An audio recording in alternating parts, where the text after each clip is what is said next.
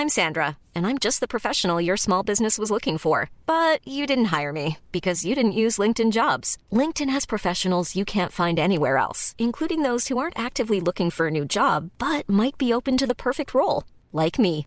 In a given month, over 70% of LinkedIn users don't visit other leading job sites. So if you're not looking on LinkedIn, you'll miss out on great candidates like Sandra. Start hiring professionals like a professional. Post your free job on linkedin.com/people today.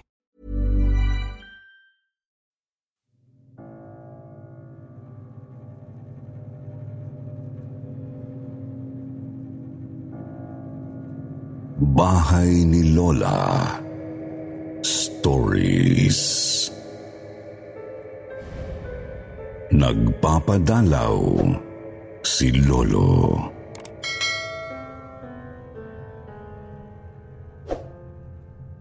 Hello po. New subscriber niyo po ako. Mga ilang linggo na rin akong nakikinig sa mga kwento ninyong nakakatakot. Itago niyo na lang ako sa pangalang May. Itong ibabahagi ko po ay isa sa mga nagpagimbal sa akin. And at the same time, nagsilbing reminder na rin for a family who passed away. 15 years old pa lang ako nang maranasan ko to. Ngunit hanggang ngayon ay hindi ko pa rin nalilimutan.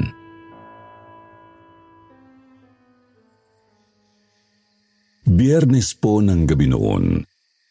Walang pasok kinabukasan. Kaya okay lang na late matulog. Normal naman po ang pakiramdam ko noon at masaya pa nga akong nanonood ng TV. Kahit anong aya ng lola kong matulog na, tumatanggi ako at lagi kong sinasabing wala namang pasok kinabukasan. Hanggang sa pumasok na po sa kwarto si Lola.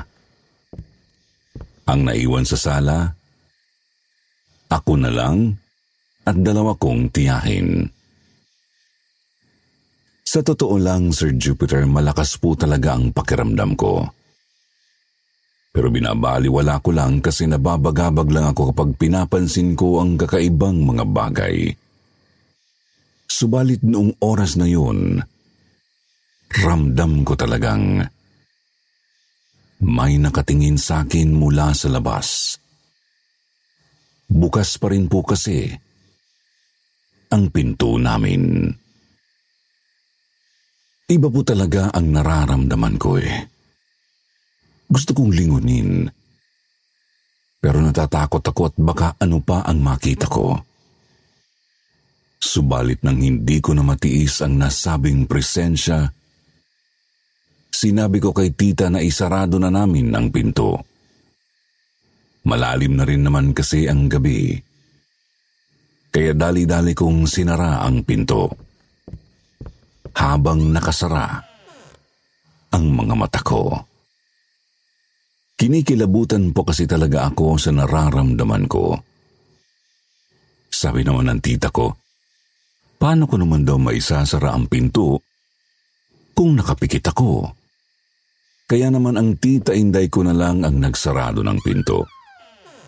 At dali-dali akong pumasok na ng kwarto. Sir Jupiter, sa bahay ni Lola po ako tumutuloy noon kasi doon ako sa lugar nila nag-aaral. Maliit lang ang nasabing bahay. May dalawang kwarto lang po. Yung isang kwarto ay kay Lola at yung isa naman ay sa lalaking kapatid ni Papa na may dalawang anak. Sa kwarto ni Lola po ako natutulog. Doon ako nakahiga malapit sa bintana. Katabi ko, si Lola, tapos ay si Tita Inday. Sa bandang gilid naman ay si Mama Jem, isa pang kapatid ni Papa na dumalaw doon. Malaki po kasi ang kama na yun, kaya kasya kaming apat. Inaantok na po talaga ako noon, Sir Jupiter, kaya nawala na ang takot na kanina ko pa nararamdaman. Sabi ko na lang sa sariling, bawas-bawasan na ang panonood ng okatokat nang di ako masyadong nagiging matatakutin. Ngunit nang hilakbot ako nang magising ako bandang alas dos ng madaling araw. Bigla po kasing may umihip sa tenga ko.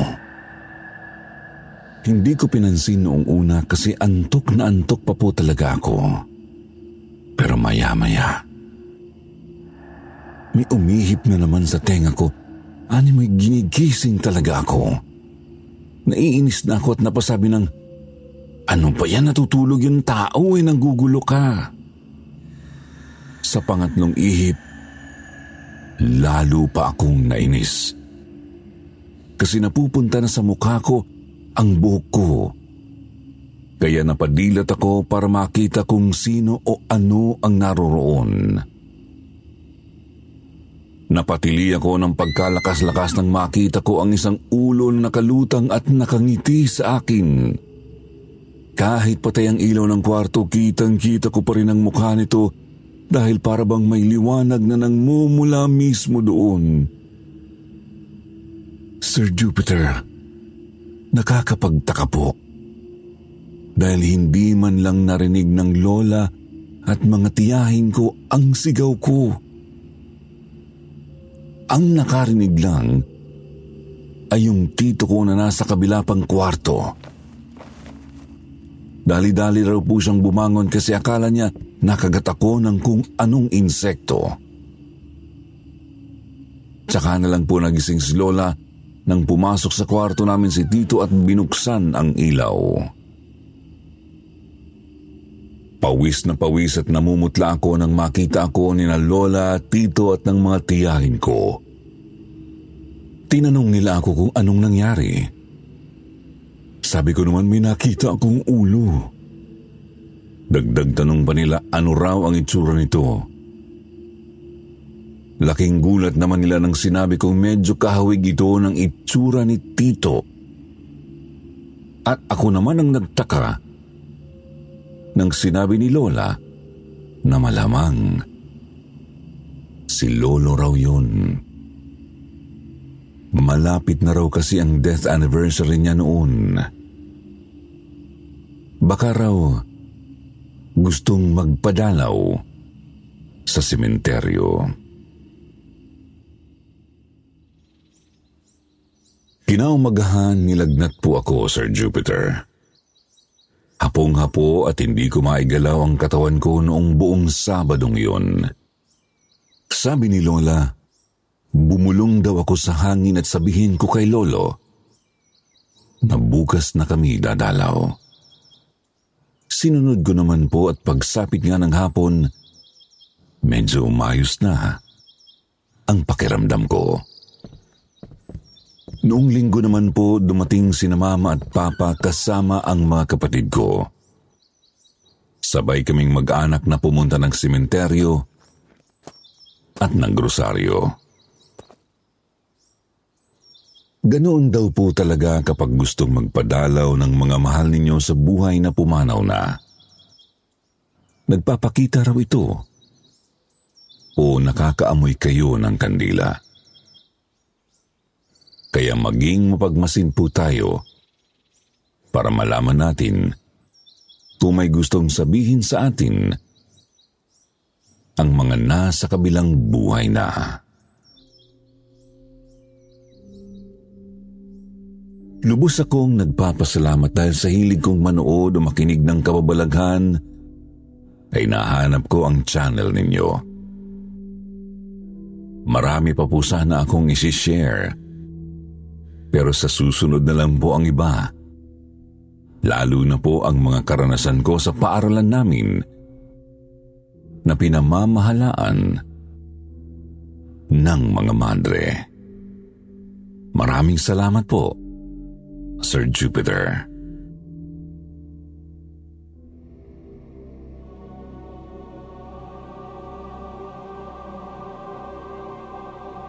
Bahay ni Lola. Hi po, Sir Jupiter. Magandang gabi sa iyo. bagong listener niyo po ako. Naging interesado ako sa mga kwento niyo nang minsang iparinig kayo sa akin ng anak ko. At aminado akong sobrang gaganda ng mga kwentong ninanarrate ninyo. Ngayon, halos araw-araw ko nang inaabangan ang mga bagong upload sa inyong channel. Kaya napagdesisyonan ko na ring ibahagi ang karanasan namin ng anak ko sa inyong channel.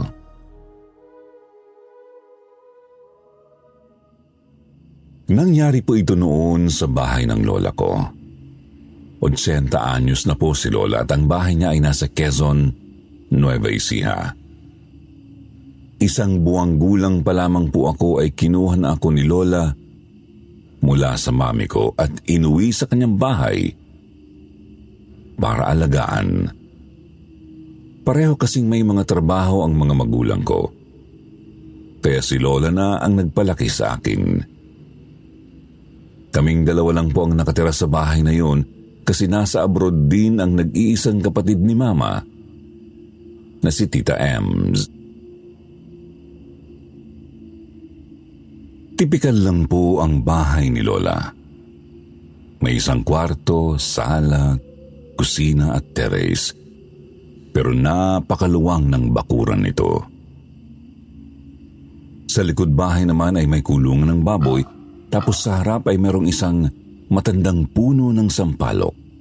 Sa pinakalikurang bahagi naman ay may matatayog na puno ng nyog nakatumbas ng limang palapag na gusali ang taas. Dalawa ang punong nyog ni Lola. Tapos may isang punso ng mga anay sa gitna ng mga yun. Kapag naman pumunta ka sa may terrace, makikita mo ang isang puno ng balimbing na sobrang yabong at namumunga ng napakalalaki.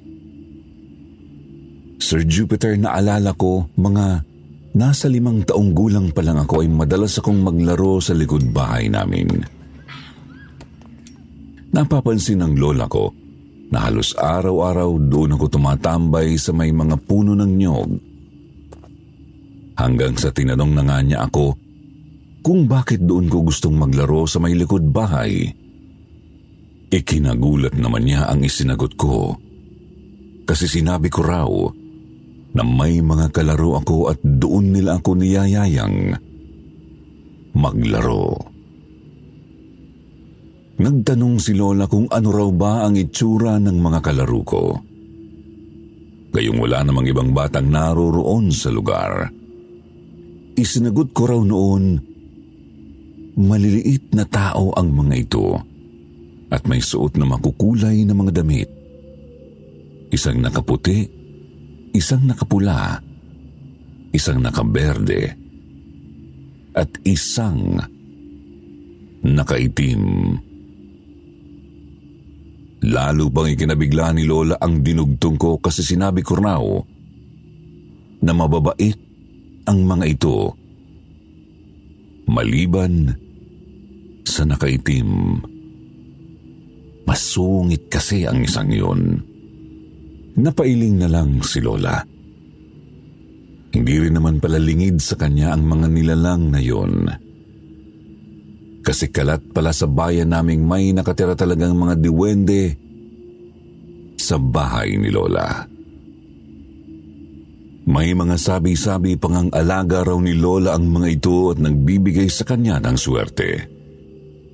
Bagay na sa palagay ko totoo naman dahil patuloy ang paglago ng babuyan ni Lola. Sa paglipas nga po ng mga araw, habang lumalaki ako, napagawa rin ni Lola ang bahay at naging malaki ang dating maliit naming tirahan.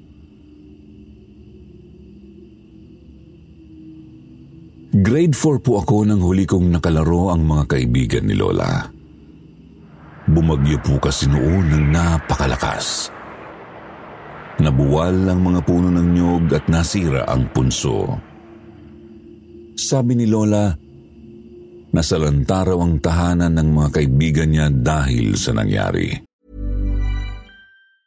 Many of us have those stubborn pounds that seem impossible to lose, no matter how good we eat or how hard we work out. My solution is PlushCare. PlushCare is a leading telehealth provider with doctors who are there for you day and night to partner with you in your weight loss journey. They can prescribe FDA-approved weight loss medications like Wagovi and Zepbound for those who qualify. Plus, they accept most insurance plans.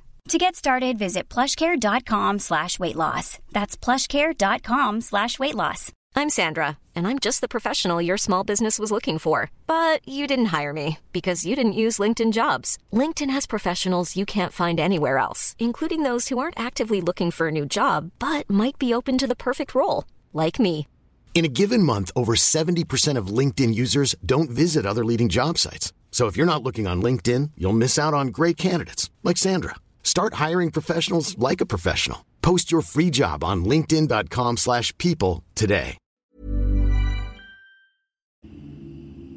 Simula po noon, hindi ko na po sila nakikita. Pero ramdam ko pa rin naririyan lang sila sa paligid. May mga nawawalang gamit po kasi sa bahay. Tapos na ibabalik naman pagkalipas ng ilang araw. Kaya naman po normal na sa aming nararamdaman ang sinasabing mga alaga ni Lola na kasama namin sa bahay. Mababait naman po sila at hindi nananakit. Maliban nga po sa nakaitim na medyo masungit. Madalas nga po nitong pagkatuwaan ng mga dumadalaw sa bahay at ang mga namamasukang kasambahay.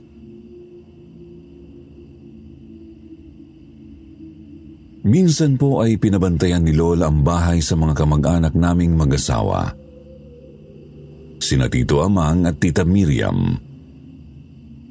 Si Tito Amang po ay anak ng kapatid ni Lola. Kailangan pong may magbantay sa bahay noon kasi luluwas ng Maynila si Lola para dalawin ang mami ko.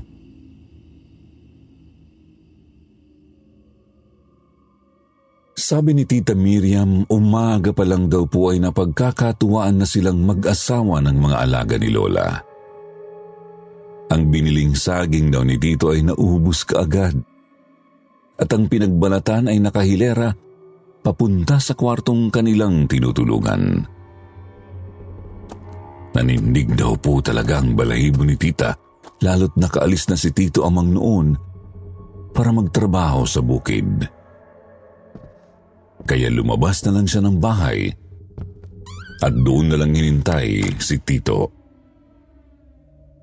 Agad niyang ikinuwento ang nangyari kay Tito pagdating nito at sinabi naman daw ng lalaki na huwag na lang pansinin. Yun na lang ang ginawa ni Tita. Bagamat takot na takot pa rin talaga siya. Ang kaso, hindi pa po natatapos doon ang pagpaparamdam ng mga alaga ni Lola. Kinagabihan din po noon nakatulog naman daw ng maayos sina tito at tita.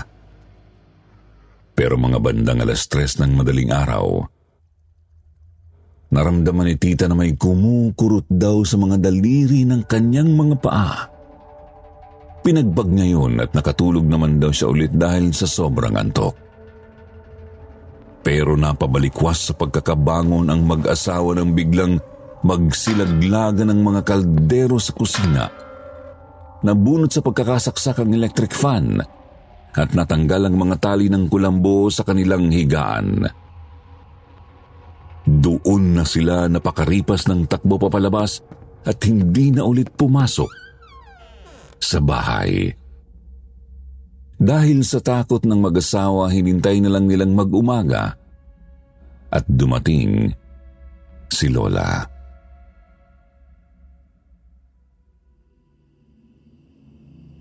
Sir Jupiter, ganoon din po ang ginagawa ng mga alaga ni Lola sa mga nagiging kasambahay niya.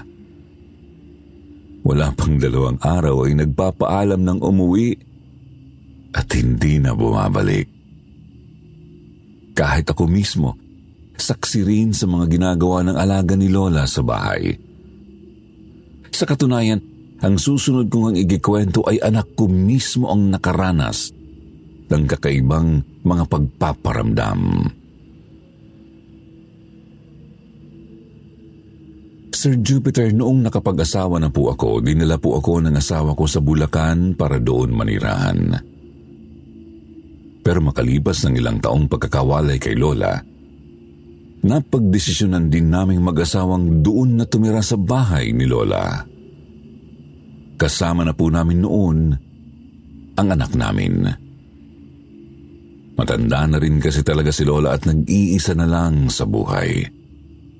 Bagamat malakas pa naman si Lola pero mas mabuti pa rin may makasama siya para tumingin-tingin din sa kanya. 2014 pa po ito nangyari noong apat na taon pa lang ang anak kong lalaking tawagin na lang nating si Ernst. Noong umuwi kami sa bahay ni Lola, napakarami na pong nagbago. Wala na po ang babuyan sa likod, tapos malaki na rin ang mismong bahay. Nakapagpatayo na rin ng sarili niyang bahay ang mami ko sa tabi. Doon kami tumira ng asawa at anak ko sa bahay ni Mami. Ayos lang naman kasi nasa abroad naman ang mami ko. Sir Jupiter may poso po si Lola na nasa pagitan ng dalawang bahay. Nasa tapat po yun ng mismong kwartong tinutulungan namin. Kapag binuksan ang pinto ng kwarto, yung poso kaagad ang bubungad sa amin.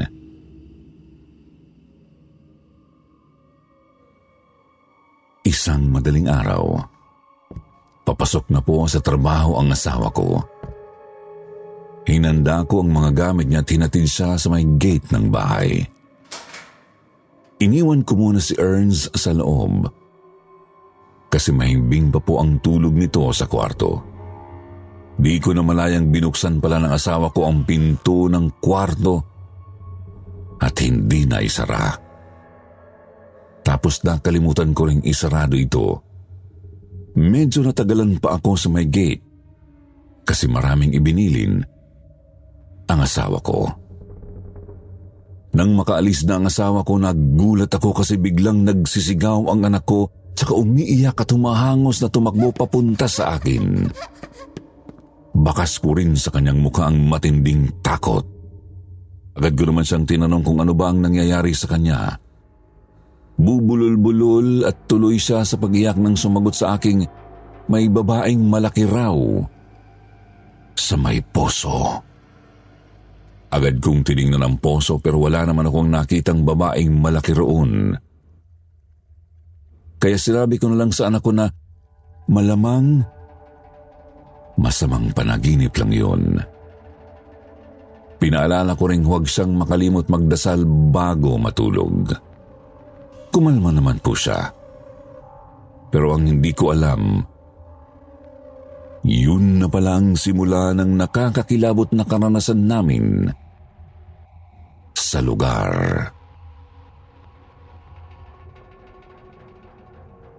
Noong gabi ring yun, Sir Jupiter, kapansin-pansing iba na po ang kinikilos ng anak ko. Nakarating na po ang asawa ko noon. Pagkatapos namin kumain, naganda na kami agad para matulog. Mga bandang alas tres ng madaling araw naman ay bumangon na ako para maghanda ng baon ng asawa ko. Subalit, nagulat ako nang mapansing wala na pala sa tabi ko ang anak ko. Mabilis ko siyang hinanap at laking gulat ko nang matagpuan ko siyang nakatulala sa may poso. Agad ko siyang nilapitan at kinuha. Tapos doon lang siya natauhan at umiyak ng umiyak. Nahihintakutan niyang sinabi sa aking tinawag daw siya ng babaeng malaki. Nakapula raw ito at may hawak na kutsilyong puno ng dugo Grabe ang kilabot ko sa mga sinabi ng anak ko, Sir Jupiter. Pero ayoko naman siyang lalong takutin, kaya sinabihan ko na lang siyang panaginip lang ang lahat. Inisip ko na lang ding baka naglalakad lang ng tulog yung bata noon kahit pakiramdam kong may hindi na talaga tamang nangyayari. Inisip ko rin kasing hindi naman nagsisleepwalking si Ernst kailanman.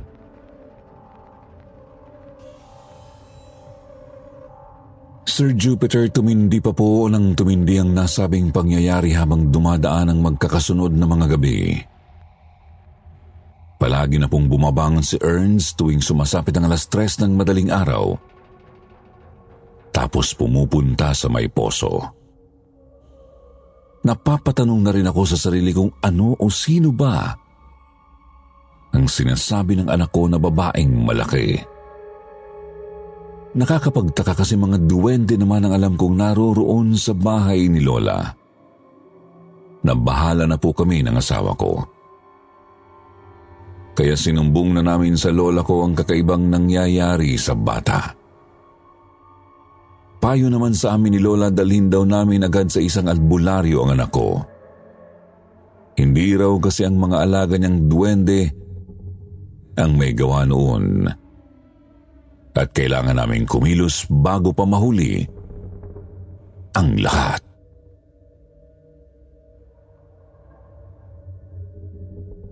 Kinilabutan akong lalo dahil baka isang masamang nilalang nga ang gumugulo sa anak ko. Kaya naman agad po kaming nagpunta sa isang albularyo na itinuro sa amin ni Lola. Nagtaka ako kasi isa palang bulag ang nasabing albularyo. At labis ko namang ikinagulat nang sinabi niya sa amin ang mismong pakay namin kahit hindi pa man kami nagsasalita. Alam niya ang nangyayari sa anak ko kahit hindi ko pa sinasabi. Sabi ng albularyo isang lamang lupa raw na matagal nang naninirahan sa bahay ni Lola ang may kagagawan ng lahat. Nanayong balahibo ko nang sinabi rin niyang gustong kunin ng nasabing nilalang ang anak ko. Ang ginawa po ng albularyo, pinagdasal po niya ang anak ko at binigyan ng kwintas na may bala ng baril. Baril Pangontra raw po kasi ang bala para sa nasabing lamang lupa. Dagdag pa niya, kailangan ko raw magsaboy ng asin sa palibot ng buong bahay. Tapos mag-insenso rin sa bakuran habang tinatawag ang anak ko pagsapit ng takip silim. Ginawa nga po namin ang lahat ng bili ng albularyo at sinamahan pa namin ng mataimtim na pananalangin at pananampalataya sa taas. At sa awa naman po ng Diyos,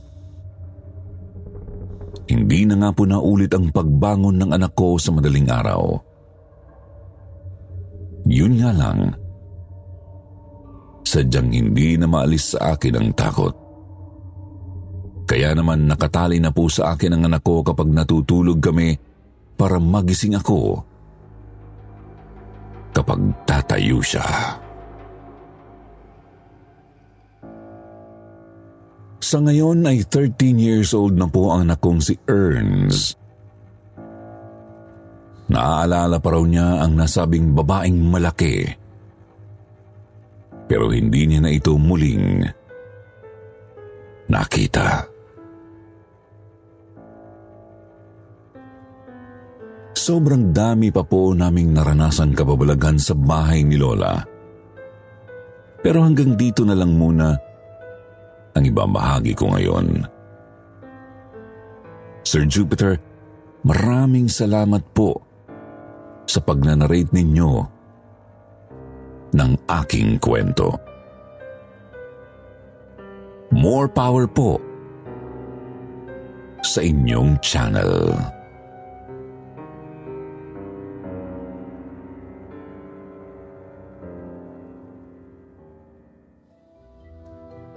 At bago po matapos ang lahat, shoutout time muna tayo. Shoutout kay Daddy John Paul Canapi, kay Race Ann at kay Candice. Shoutout kay Desi Lopez, Jamalia Sarip, Tifa Lockhart, Zenaida, Kathy Franco, Zairila Alfonso, Honey Bunny, kay Simply Ann, ganon din kay Lizelle, Sassy Girl, at Annie Duques. Marami pong salamat sa inyong palagiang pakikinig sa sityo Bangungot.